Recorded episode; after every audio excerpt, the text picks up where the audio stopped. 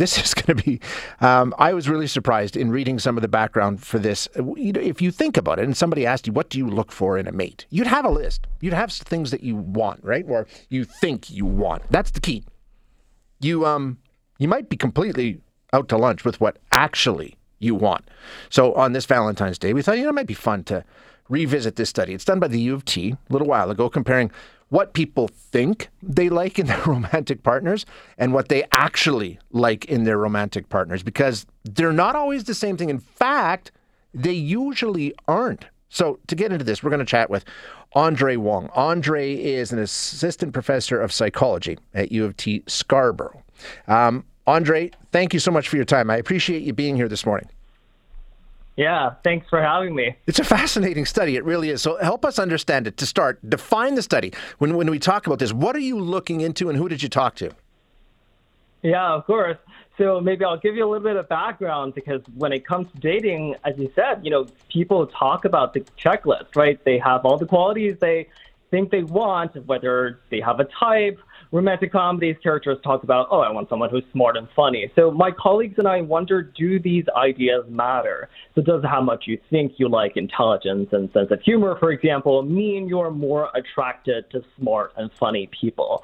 So to find out, my co-authors and I recruited over 1,300 participants across four studies. These were 18 to 35 year olds across gender, sexual identities, race, and ethnicity.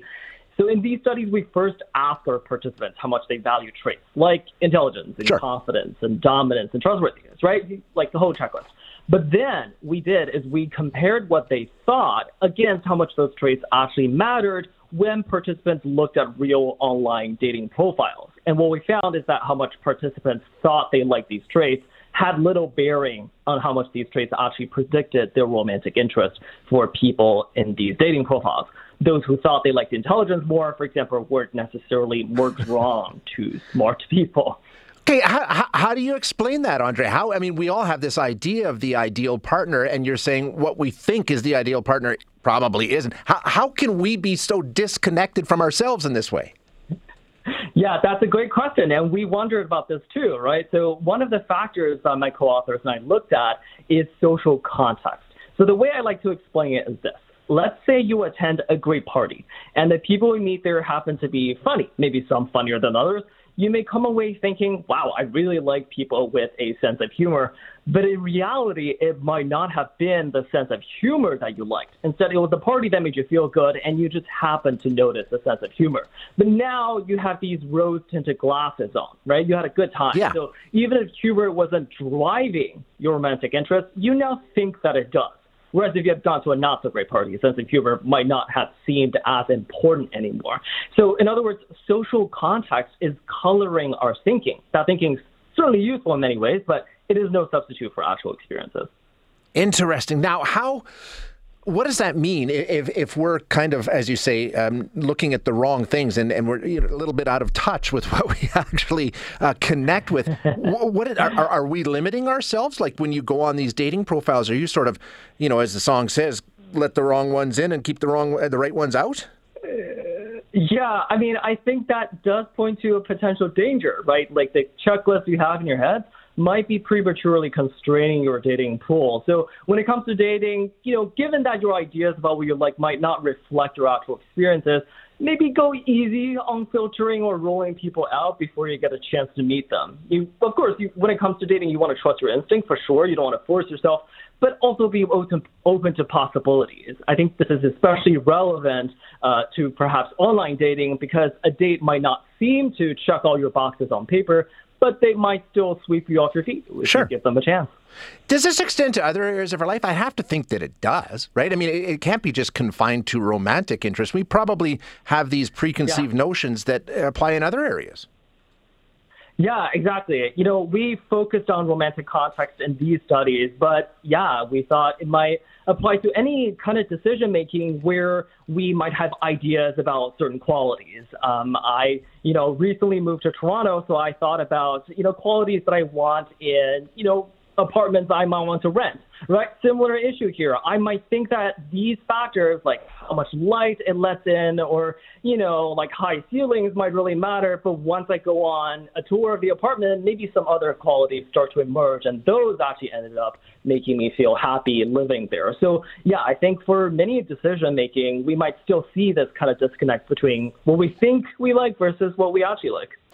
Interesting text. This listener says, I made a long list of things that I don't want in a man. I'm wondering, do we have, does the, does the same principle apply? We may think these are things that yeah. really are unattractive, but in reality, they're really not that bad. yeah.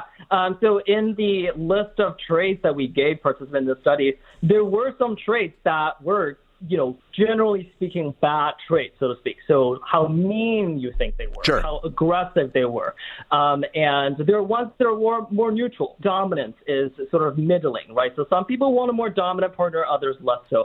Uh, and when we saw that, you know, the kind of positivity or negativity of the trait didn't really matter. So it's not the case that what you think are deal breakers are more deal breakers than what you think are kind of like checklist desirable traits. Uh, but of course, there's more studies and more research we could always do. So, I mean, this you're talking about kinds of things that are happening on a level we're probably not even aware of. So, is there a way to guard mm. against getting ourselves trapped into this way of thinking? Yeah, that is a great question. Uh, you might think intuitively, right, that, oh, if there's this, this disconnect, maybe I should pay more attention. Yeah. Um, and I think that is perhaps not the right way to go because, you know, these participants, some of them do spend a long time thinking about this. But our research suggests maybe instead of trying to think your way out toward accuracy, maybe just allow yourself to have more experiences. So again, going back to the dating example, maybe this means not spending, you know, hours after hours kind of comparing what people look like on paper uh, or, or are like on paper, and just actually go out there and to have those experiences. Because once you do, that's where you start to see kind of romantic chemistry, this unique bond that so many people crave, actually start to emerge. So if there is some advice I can take from this, it's perhaps getting those experiences is probably the better way to go. Yeah, no kidding. Yeah. Fascinating work, Andre. Thanks so much for sharing it with us. Yeah, thanks for having me. You bet. That is Andre Wong, who is an assistant professor of psychology at the U of T Scarborough. Hi, it's Shauna, and I might be a bad parent because my kids think french fries are vegetables. Hey, it's Ryan, and I might be a bad parent because I went out for wings when my wife was in the hospital after giving birth. Johnny here. I might be a bad parent because in my house, the tooth fairy gives pocket change. But we're not alone. Len emailed us and said his six year old daughter's Tarzan moment going from love seat to lazy boy by curtains made him more proud than any dance recital. and Andy left his two year old at the rink. All right, guys, I'm sure we're not alone. Like Andy's kid. For stories and confessions like this, make sure you check out our podcast. It's called Bad Parents, and it's available wherever you get your podcasts. I left a glove at the rink.